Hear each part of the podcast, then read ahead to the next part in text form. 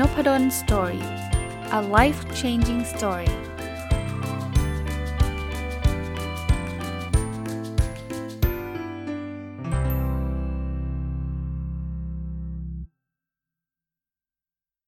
วัสดีครับ ยินดีต้อนรับเข้าสู่นพดล Story Podcast นะครับ ช่วงนี้ก็ใกล้ๆปีใหม่นะก็เอาหนังสือแนวๆแบบเบา จะเรียกว่าเบาเลย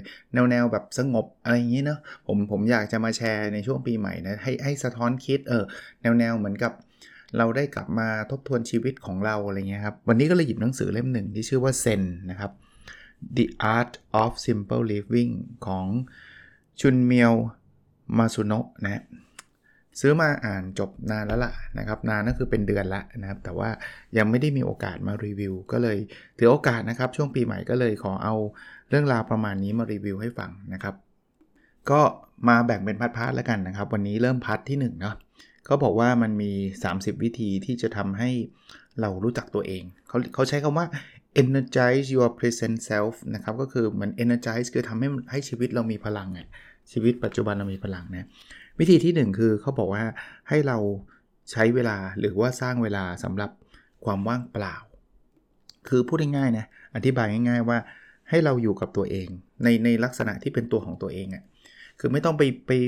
ไปแบบรู้สึกแย่รู้สึกไม่ดีรู้สึกอยากจะเป็นคนอื่น ให้เราใช้เวลากับตัวเอง อันนี้แปลว่าอยู่กับความว่างเปล่านะอันที่2ครับเขาให้เราตื่นเช้าขึ้นอีกสัก 15 นาที ถ้าใครตื่น 6 โมง ตื่นสักตีห้าสี่สิบห้านะใครตื่น6โมงครึ่งอาจจะตื่นสัก6โมงสินะครับ คือการที่เรา ตื่นเช้าขึ้นมาเราจะได้มีเวลากับตัวเองเพิ่มมากขึ้น ตื่นเช้าขึ้น 15 นาทีเนี่ยมันส่งผลเยอะนะ คือถ้าเกิดตื่นพอดีพอดีเนี่ยเดี๋ยวก็ไปทำงานไม่ทันเดี๋ยวก็อะไรเงี้ยนะครับมันก็จะจะเหนื่อยล้านะครับ อันที่3เขาบอกว่าให้เราสูดอากาศสดชื่นตอนตอนเช้านะคือก็มีมีอาจจะมีคอนเซิร์นนิดนึง ช่วงนี้มีมี PM 2.5 กลับมาแล้วก็ต้องระวังนิดนึง แต่ว่าผมก็เห็นหลายคนก็ เดี๋ยวไปเขาใหญ่ไปอะไรอย่างเงี้ยก็อาจจะมีโอกาสได้สูดอากาศบริสุทธิ์ แต่ว่าเอาโดยทั่ว ๆ ไปเนี่ยคือเขาบอกว่าถ้าเราได้มีโอกาสสูดอากาศตอนเช้านะอย่าอย่าไปอยู่แต่ในห้องนะออกไปข้างนอกสูดอากาศตอนเช้าเนี่ยก็น่าจะช่วยทำให้เรามีแบบมีสุขภาพดีแล้วก็มีจิตใจที่ดีด้วยด้วยนะครับ จิตใจดีก็คือมันสงบมันสบายนะอันที่4เนาะเขาบอกว่าเวลาถอดรองเท้าอะ่ะลองจัดรองเท้าให้มันเป็นระเบียบ เออ คุณลองดูพระญี่ปุ่นก็ได้ฮะเราจะเห็นรองเท้าคล้ายๆรองเท้าแตะเนี่ยเขาก็จะจัดเรียงให้เป็นระเบียบเขาบอกว่ามันมันจะทำให้ชีวิตเราสวยงามนะ อันนี้ส่วนตัวผมชอบนะ ผมผมก็มักจะเป็นคนที่เห็นรองเท้าที่มันระเกะระกะไม่ค่อยได้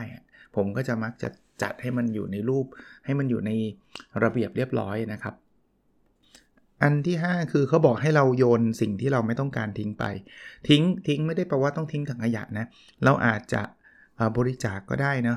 คืออะไรก็ตามที่เราไม่ได้ใช้อย่าไปเก็บไว้สะสมไว้มันมันไม่มีประโยชน์นะก็บริจาคได้บริจาคถ้าบริจาคไม่ได้จะต้องทิ้ง เพราะว่ามันมันเก่าแล้วมันแย่แล้วก็ทิ้งไปนะครับ หรือจะไปขายหรืออะไรก็ได้นะครับ มันจะทำให้จิตใจเราโล่งขึ้นนะคล้ายๆกันอันที่ 6 คือเขาบอกให้จัดโต๊ะครับ คืออย่างที่เมื่อกี้เล่าให้ฟังครับ คือถ้าของมันเลอะมันมันรกเต็มไปหมดเนี่ยมันก็อาจจะ ไม่เขาเรียกว่าอะไรนะ จิตใจมันก็จะว้าบุ่นตาม เพราะฉะนั้นเนี่ยจัดโต๊ะให้มันเรียบร้อยนะครับเขาบอกว่าโต๊ะเนี่ยมันสะท้อนให้เห็นถึงความคิดของเรานะเพราะนั้นโต๊ะที่เป็นระเบียบความคิดเราก็จะจะจะเป็นระเบียบ อันที่7เนาะลองทำกาแฟอร่อยๆดื่มนะครับ จริงๆเป็นช่วงเช้าเนี่ยเมื่อเมื่อกี้ก็เพิ่งทำมานะครับ ก็ชงกาแฟเองที่บ้านอย่างเงี้ยนะครับ คือถ้าใครไม่ชอบกาแฟก็เป็นเครื่องดื่มร้อนๆก็ได้นะ ผมผมแทนให้นะครับ มันก็จะทำให้เรามีมีความสุขมากขึ้นข้อแนะนำพวกนี้เป็นข้อแนะนำแบบง่ายๆทั้งนั้นเลยนะ ไม่ใช่อะไรที่มันยุ่งยากวุ่นวายเลยนะอันที่ 8 นะครับเขาบอกว่าให้เราเขียน เอาเอาปากกาเนี่ยเขียนลงไปในในกระดาษอะคือไม่ใช่เขียนแบบไม่ใช่พิมพ์นะ ไม่ใช่อิเล็กทรอนิกส์ไม่ใช่มือถือนะ แต่ว่าเราลอง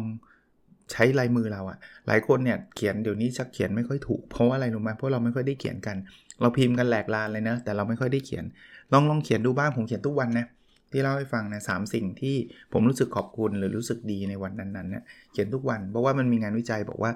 มันจะทำให้เรารู้สึก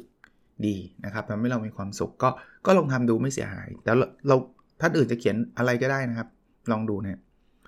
อันที่9นะครับพยายามพูดให้เสียงดังหน่อย คือไม่ต้องถึงกับตะโกนนะ แต่ว่าไม่ต้องแบบพูดแบบเสียงเบาๆ ค่อยๆ รู้สึกอาย รู้สึกไม่กล้าอะไรเงี้ย คือใช้เสียงดังๆ เนี่ยมันมันมันทำให้เราแบบ เขาเรียกว่าอะไรนะ มันมันมันสร้างแรงจูงใจกับเราได้นะครับเขาบอกว่าเปล่งเสียงเนี่ยเหมือนนักร้องนะ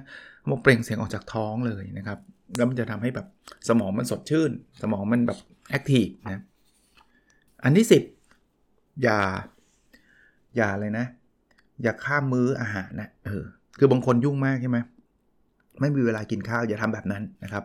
ถึงเวลากินคือกินนะครับ แต่ก็กินให้มันเหมาะสมเท่านั้นเองนะครับ แต่ว่าอย่าอย่าแบบเอ้ยช่างมันไม่กินก็ได้อะไรเงี้ยไม่ใช่ ยกเว้นว่า by design เช่น ผมทำไอเอฟผมไม่กินตอนเย็นอย่างเงี้ยก็ก็โอเคนะครับ อันที่ 11เนาะเวลากินเนี่ยเขาบอกให้เราหยุด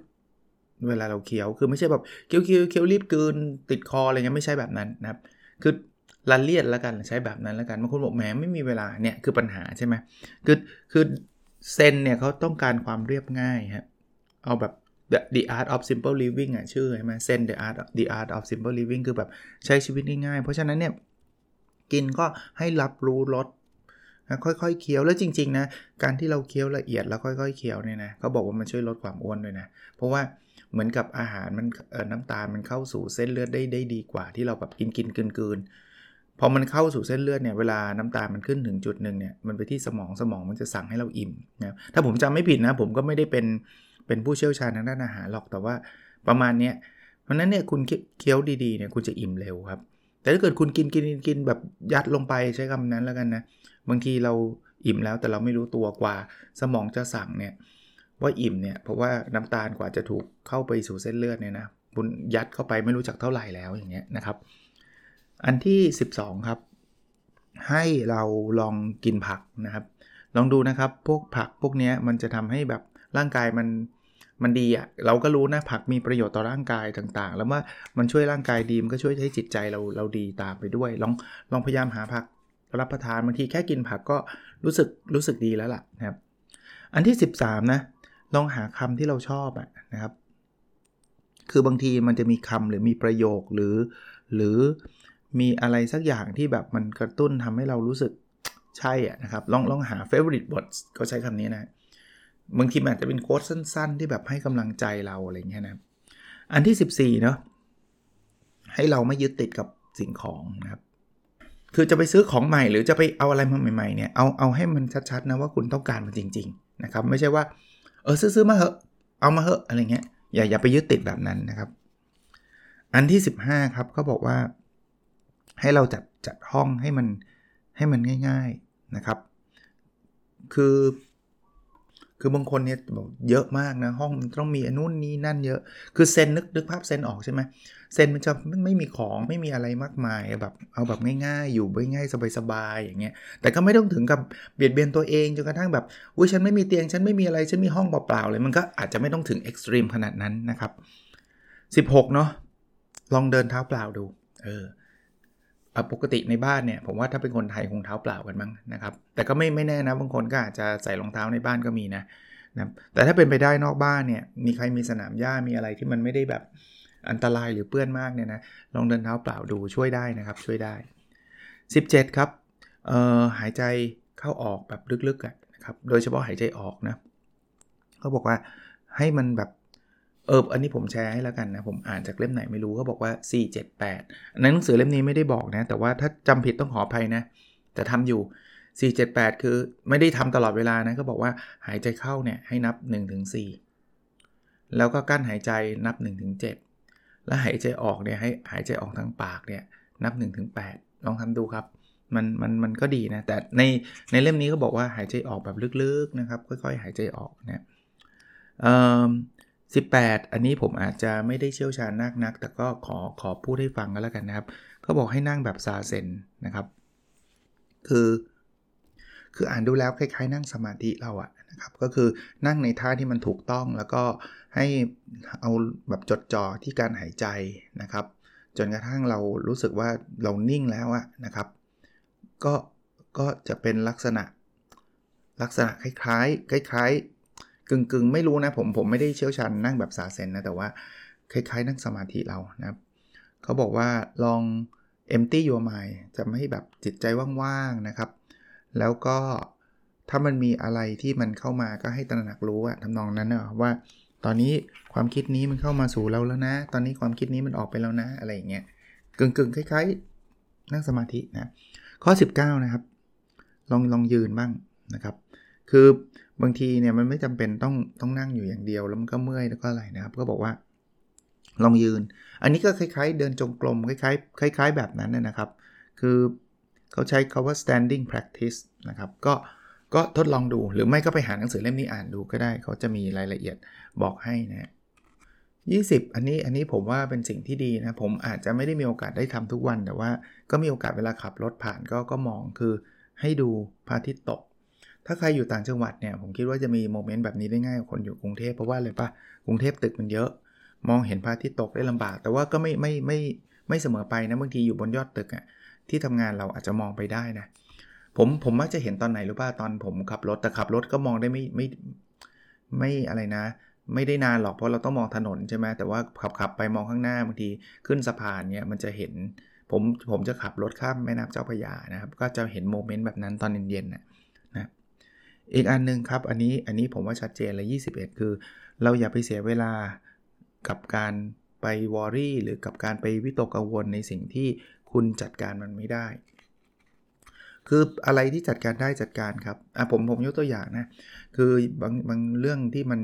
จัดการได้ลำบาก เช่น เศรษฐกิจจะเป็นยังไงอย่างเงี้ย คือเราไปบังคับเศรษฐกิจไม่ได้ เรา control มันไม่ได้ แต่เรา control อะไรได้ เรา control เรื่องเรื่องกิจการเราเราจะทำยังไง อันนั้นอันนั้นจัดการซะ แต่ไป control ว่าโอ้ตกลงยังไงเศรษฐกิจประเทศเราจะไปทางไหน ก็กังวลไปก็เท่านั้นใช่ไหมหรือเอาโควิดเนี่ยเราไป control ไว้เรื่องการแพร่กระจายเชื้อโรคไม่ได้หรอก มันไม่รู้ว่ามันจะแพร่ไม่แพร่จะมาไม่มา แต่ที่เรา control ได้คือเราป้องกันตัวเองดีหรือเปล่า เรา control ได้คือเราไปฉีดวัคซีนหรือเปล่านะครับเรื่องพวกนี้เนี่ยคือ control ได้จัดการอะไร control ไม่ได้แล้วก็ต้องปล่อยมันไป บางทีอย่าไปดูกับข่าวร้ายเยอะเกินไปด้วยนะอยู่กับข่าวร้ายเยอะเกินไป แล้วก็วิตกกังวลอีกนะครับก็ ช่วงนี้ก็อาจจะเป็นช่วงที่เจออะไรกันแบบนี้บ่อยนะก็หนังสือมันก็น่าจะเตือนเราได้ดีนะครับอีกอันเขาบอกว่ารู้จักการเปลี่ยนโหมดนะคือบางทีเราเราแบบทำอะไรสักอย่างหนึ่งแล้วไปแช่อยู่อย่างนั้นนานๆก็ก็ไม่ดี แล้วแล้วอะผมยกตัวอย่างนะหนังสือเขาพูดนะแบบว่าอ่าเรื่องเรื่องงานกับเรื่องชีวิตส่วนตัวก็รู้จักเปลี่ยนโหมดนะตอนนี้เวลางานเราก็เป็นโหมดการทำงานเราก็ทำงานเต็มที่ใช่ไหม อถึงเวลาที่มันแบบงานเลิกเนี่ยเราก็ต้องรู้จักเปลี่ยนโหมดมาเป็นการใช้ชีวิตกับครอบครัวอย่างเงี้ยไม่ใช่ว่าเอางานมาถมอยู่กับเรื่องงานตลอดนานๆ มันก็ไม่ใช่นะครับหรือจะไปครอบครัวอย่างเดียวไม่งานเลยก็ไม่ใช่อีกเหมือนกัน อันนี้คือความหมายของการรู้จักการเปลี่ยนโหมดนะครับยีสามครับเขาบอกให้เราเนี่ยหายใจแบบช้าๆบางคนหายใจแบบเร็วๆเงี้ยมันก็แบบเหนื่อยเนอะแค่หายใจก็เหนื่อยละเพราะฉะนั้นเนี่ยให้เราหายใจแบบ ค่อยๆ หายใจอะไม่ไม่ต้องรีบเร่งนะครับ 24 ครับ ให้เราอย่าไปคิดถึงสิ่งที่มันแบบแย่ๆไม่ดีก่อนที่เราจะนอนเออบางคนชอบนะ ไปนั่งคิดถึงข่าวร้าย ไปนั่งคิดถึงเรื่องที่มันไม่ดีพยายามหลีกเลี่ยงแล้วกันนะครับ ก่อนนอนให้ให้สมองโล่งเปล่าหรือ ถ้าอ่านหนังสือก็หนังสือแบบนี้หนังสือแบบนี้ผมจะไว้บนหัวนอนหนังสือแบบเนี่ยเล่มนี้ที่รีวิวอยู่เนี่ยเซนอย่างเงี้ย อ่านแล้วมันเพลิน อ่านแล้วมันจิตใจสงบ แต่หนังสือประเภทที่แบบ เอาเอานิยายก็แล้วกันนะโอ้โหแบบเลือดสาดอย่างเงี้ย ผมว่าไม่รู้ได้บางคนอาจจะชอบก็ได้นะ แต่ว่าส่วนตัวก็ไม่ไม่ค่อยได้อ่านจริงๆไม่ได้อ่านนิยายแนวนั้นอยู่แล้วหรือประเภทอ่านข่าวแบบข่าวไม่ดีข่าวตบตีกันข่าวแบบหดหูอะอย่าไปอ่านก่อนนอนนะครับ อีกอันนะเขาบอกให้ให้จับมือกันครับ จับมือกันไม่ใช่จับมือคนอื่นนะ จับมือตัวเองอะ่ะเหมือนเขาเรียกว่า joy hands นะครับ joy your hands together เอามือมาจับกันเนะี่ยมันอาจจะสร้างความมั่นใจความอบอุ่นอะไรลักษณะแบบนั้น ก็เป็นสิ่งง่ายๆนะลองลองทำดูนะครับ 26 นะครับเขาบอกว่าให้เราหาเวลาที่จะอยู่คนเดียวบ้าง คือลองลองสังเกตตัวเรานะมีกี่นาทีนับเป็นนาทีเลยก็ได้นะ ใน 1 วันนะ่ะที่เราอยู่คนเดียวจริงๆ ผมอะบอกได้เลยว่า ถ้าอยู่คนเดียวนะ เอาคนเดียวที่ที่เกิดขึ้นอะส่วนใหญ่จะตอนอัดพอดแคสต์นี่แหละ ประมาณสักชั่วโมงหนึ่งนะที่ไม่มีใคร นอกนั้นเนี่ยก็จะอยู่กับลูกอยู่กับภรรยา อยู่กับคนอื่นๆนะจนกระทั่งนอนใช่ไหมเราก็เราก็มีคนนอนด้วยส่วนใหญ่นะครับ เพราะนั้นเนี่ยถ้าใครไม่ไม่ไม่มีเวลาแบบนี้เลยเนี่ยลองหาเวลาอยู่กับตัวเองนะครับแล้วจริงๆอยู่กับคนคนเดียวเนี่ยมันไม่ใช่แค่อัดพอดแคสต์ด้วยนะหรือไม่ใช่แค่อ่านหนังสือนะบางทีเอาต้องมานั่งคิด ถึงทิศทางถึงสิ่งที่เรากำลังจะทำอย่างเงี้ยนะครับ อันนี้ง่ายๆนะเขาบอกให้สร้างสวนสวนนี่ไม่ต้องหรูหรานะเขาบอกว่าเอาแค่ที่ระเบียงเนี่ยถ้าใครอยู่คอนโดเนี่ยเหมาะเลย คือคอนโดเนี่ยมันไปปลูกต้นมงต้นไม้ไม่ได้ไงแต่ว่าที่ระเบียงเอามีไม้ดอกไม้ประดับไม้อะไรอย่างเงี้ยก็ได้แล้วนะครับคือมันจะทำให้จิตใจเราเบาสบายนะครับ เวลาเห็นอะไรเขียวๆแล้วเห็นมันเติบโตนะนะ หรือไปไกลกว่านั้นนะบางคนบอกว่ามันมีสวนมันมีเขียวๆนิดเดียวเองเขาก็บอกว่าให้ไปเจอธรรมชาติบ้าง คนต่างจังหวัดอาจจะง่ายหน่อยเนาะผมเห็นหลายคนนี่ยเป็นเพื่อนๆผมที่ต่างจังหวัดเนี่ยไปวิ่งแบบตามป่าตามเขาอะไรเงี้ยแต่ต้องระวังเรื่องเรื่องอะไรนะ เรื่องความปลอดภัยด้วยนะ แต่ว่าผมคิดว่าใกล้ๆบ้านเขาอะมันมีต้นไม้มันมีภูเขา มันมีลำธารมันมีทุ่งทุ่งนาอะไรเงี้ยก็จะเจอธรรมชาติได้ง่ายกว่าคนในเมือง แต่คนในเมืองไม่ใช่ว่าเจอไม่ได้นะ ง่ายที่สุดคือไปสวนสาธารณะ ก็มีความเป็นธรรมชาติอยู่ระดับหนึ่งทีเดียวนะครับ29ครับเขาบอกว่าให้เราอย่าไปเลื่อนในสิ่งที่เราทำได้ตอนเนี้ยคือบางคนชอบผัดวันประกันพรุ่ง ผัดวันประกันพรุ่งคือจริง ๆ วันนี้ทำได้แต่ก็ขี้เกียจทำฉันไม่ทำดีกว่านะครับ แล้วก็ผัดไปเรื่อยๆนะครับ จริง ๆ อะไรทำได้เลยทำไปเลยครับนะแล้วเราจะจะจะไม่ต้องมานั่งกับวิตก คิดเครียด ยังไม่ได้ทำเลยนะครับ 30 นะเขาบอกว่าให้เราทำทำอะไรเนี่ย ตอนนี้ทำอะไรได้เนี่ยทำให้มันดีที่สุด อย่าไปทำทำให้มันส่งๆไปนะครับเขาบอกสุดท้ายเนี่ย มันจะนำไปสู่สิ่งดีๆ ในชีวิต โอเค อะจบเป็น part ที่1ละจริง ๆ ยังมีอีกหลาย part นะผมผมจะไปต่อ part ที่ 2 ก็กลัวมันจะค้างอีก เพราะว่า part ที่ 2 มันก็จะมีอีก 30 เรื่องอะมันก็ใช้เวลาแบบเยอะพอสมควรเนี่ย เอาเป็นว่าปีใหม่ก็เดี๋ยวค่อย ๆ ทยอยไปแล้วกันนะครับ วิถีเซนก็ไม่ได้เป็นวิถีที่รีบเร่งอยู่แล้วนะครับ แต่ว่าจะเอาแนวคิดดีๆ แบบนี้มาฝากอยู่ช่วงนี้นะครับช่วงช่วงช่วงใกล้ ๆ ปีใหม่ แล้วก็สัปดาห์หน้าก็อาจจะมีหนังสือประมาณนี้แล้วก็รวบรวมกับตัวเองนะ ก็คงมา reflect ว่าได้ทำอะไรไปแล้วบ้างอย่างไรนะครับ ในปีที่ผ่านมาแล้วปีหน้าเนี่ยมีการวางแผนตัวเองยังไง ช่วงนี้จะเป็นช่วงที่หลายคนได้มีโอกาส ที่จะมาตั้งเป้าหมายในชีวิตอะไรกัน ก็ผมคิดว่าค่อยๆคคิด ค่อย ๆทำนะครับ ก็ถือว่าเป็นเป็นโมเมนต์ที่ดีนะ ปีใหม่เนี่ยจะเป็นสิ่งสองสิ่งที่ผมอยากฝากไว้แล้วกันนะครับ ก็คือกลับมาทบทวนชีวิตที่ผ่านมานะครับ มันอาจจะผิดพลาด มันอาจจะไม่ดี มันอาจจะแย่ มันอาจจะ หรือบางคนก็ดีนะ บางคนก็ทำมาถูกทางแล้ว พบตัวเองอะไรเงี้ย ก็กลับมาทบทวนนะครับ แล้วก็เริ่มต้นใหม่นะครับ มันไม่มีอะไรที่ เราจะย้อนกลับไปแก้ได้หรอกในในอดีตอะ นะเสียเสียใจเสียดายเป็นเรื่องปกตินะ แต่ว่าสุดท้ายสิ่งที่สำคัญคือได้เรียนรู้อะไรจากสิ่งนั้น แล้วก็เริ่มต้นใหม่กับปีใหม่ ๆ นะครับ ก็โอเคนะครับ วันนี้คงประมาณนี้คงไม่ได้ยาวอะไรมากมายนะครับ แล้วเราพบกันในสดถัดไปนะครับ สวัสดีครับ